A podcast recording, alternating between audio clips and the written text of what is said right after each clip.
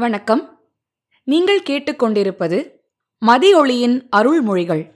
தயாரிப்பு உத்ராடம் புக்ஸ். ஒலி வடிவில் வழங்குபவர் தீபிகா அருண். உத்தமன் பெயரே மூச்சு. புத்தகமா இது? புத்தகத்திலிருந்து ஒரு அத்தியாயம். எதுவும் முடியும் என்பது இறைவன் நமக்கு அளித்துள்ள நம்பிக்கை. அதை நியாயமான வழியில் நடத்திச் செல்லவே நாம் முனைய வேண்டும். நம்பிக்கையையும் அவன்தான் அளிக்கிறான். நியாயத்தையும் அவன்தான் உணர்த்துகிறான். ஆனாலும் மனம் தன் போக்கில்தான் போகிறது. தறி கெட்டுத்தான் ஆடுகிறது. எப்போதும் தன் வாழ்க்கை இப்படியேதான் இருந்துவிடும் என்ற இருமாப்பு மனதை இறுக்கி விடுகிறது.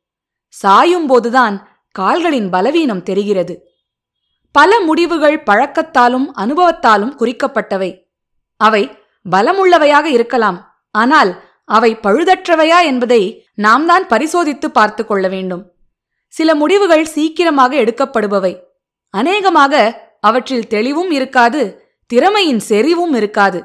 ஆனால் அதை எடுத்துக்கொண்டவர்கள் தீர்மானத்தில் யார் மனத்தையும் நோகச் செய்யக்கூடாதென்ற நுண்ணுணர்வும் சிறிதும் இருக்காது.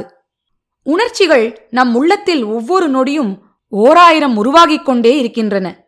அவற்றை கட்டுப்படுத்த நாம் கற்கவில்லை. அதன் ஓட்டத்திலேயே ஓடுவதும் முடியாத போது ஓய்வதும் உருக்குலைந்து போவதும் இயல்பான நிகழ்ச்சியாகவே வாழ்க்கை ஏற்றுக்கொண்டு விட்டது. சரி எதுவென்றும் தவறு எதுவென்றும் அறிந்து கொள்ளவே முடியாத தாழ்வான தரங்கெட்ட நிலையில் நம் மனங்கள் இல்லை. ஆனால் மனத்தின் தனி போக்கு மகத்துவங்களை நம் கண்களுக்கு மறைத்து விடுகிறது.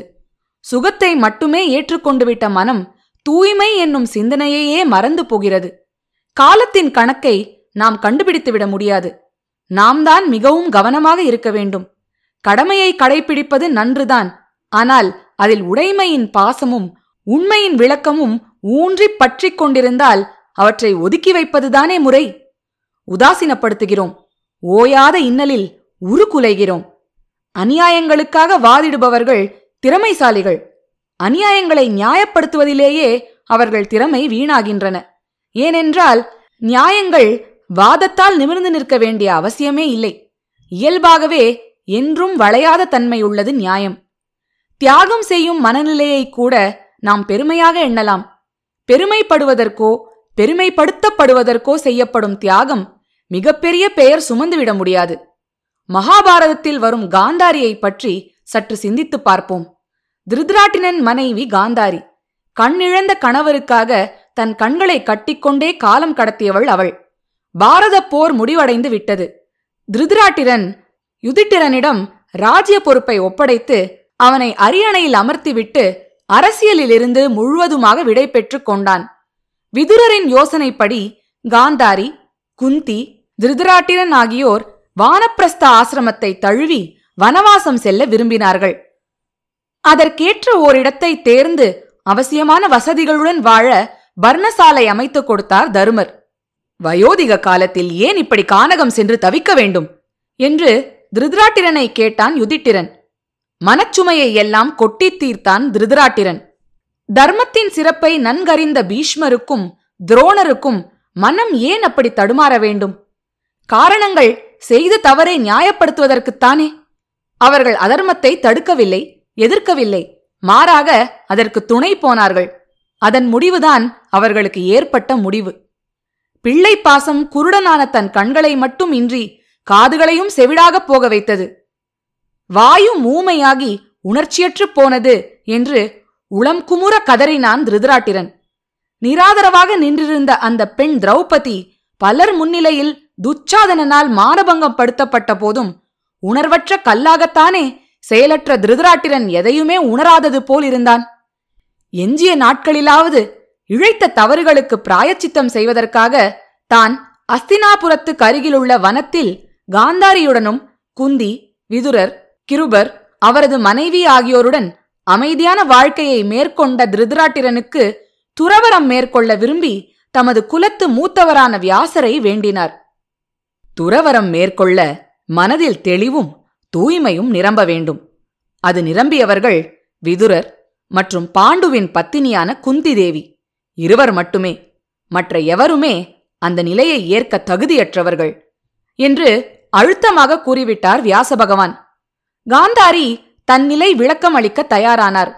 நான் என்ன தவறு செய்துவிட்டேன் எனக்காவது துறவரம் அருளக்கூடாதா? என்று வியாச பகவானிடம் மன்றாடினாள்.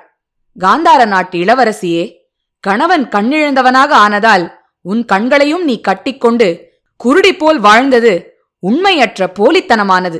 நீ உன் வாழ்க்கையை இருளாக்கிக் கொண்டதால் சத்தியம் தர்மம் இவை உன் உள்ளத்தில் பிரகாசிக்காமல் போய்விட்டது. எல்லாவற்றுக்கும் மேலாக கெடு மதி படைத்த மகன்களில் ஒருவரையாவது காப்பாற்ற தவ சிரேஷ்டனான துர்வாச முனிவர் உனக்களித்த பெரும் வரத்தை உபயோகிக்க நீ முனைந்தபோது பரந்தாமனே அந்த பழியில் நீ சிக்கிவிடாமல் காப்பாற்றினான். இன்னமும் ஏன் தன் கண்கட்டுக்களை வைத்து இதற்கும் கீழான ஒரு இழிநிலைக்கு தான் செல்ல வேண்டுமா என்று உள்ளம் வெதும்பி காந்தாரி தன் கண்களை மூடியிருந்த கட்டை அவிழ்த்தெறிந்தாள் ஆனால் அந்தோ அவளது கண்கள் பார்க்கும் திறனை இழந்து விட்டிருந்தன. கண்ணனை வேண்டி கணவன் மனைவி இருவருமே கதறினார்கள்.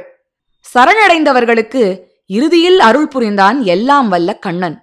இழப்பை உணராத வரையில் அதுவே ஒரு பெருமையாக மனம் பேதலிக்காமல் ஏற்றுக்கொள்கிறது. ஆனால் அந்த இழப்பு பலரும் பங்கு போட்டுக் கொள்ளும் வண்ணம் பரிமாறிக்கொள்ளப்படும் போதுதான் உண்மையின் ஒளி உயிரை ஆயிரம் கேள்விகள் கேட்டு திணற வைக்கிறது. உணர்வு உயர்வாக அமையட்டும். உள்ளது உள்ளபடி உணர உத்தமன் பேர் மூச்சாக முனையட்டும். நிற்க முடியாவிட்டால் உட்காருகிறோம். உட்கார முடியாவிட்டால் படுக்கிறோம். இவை இயற்கை நம் உடலுக்கு அளித்த உறுதிக்கட்டளைகள்.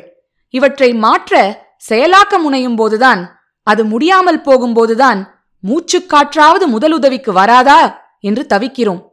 மூச்சே முதல். உடல் இயக்கம் நாடகத்தின் நடிப்பு.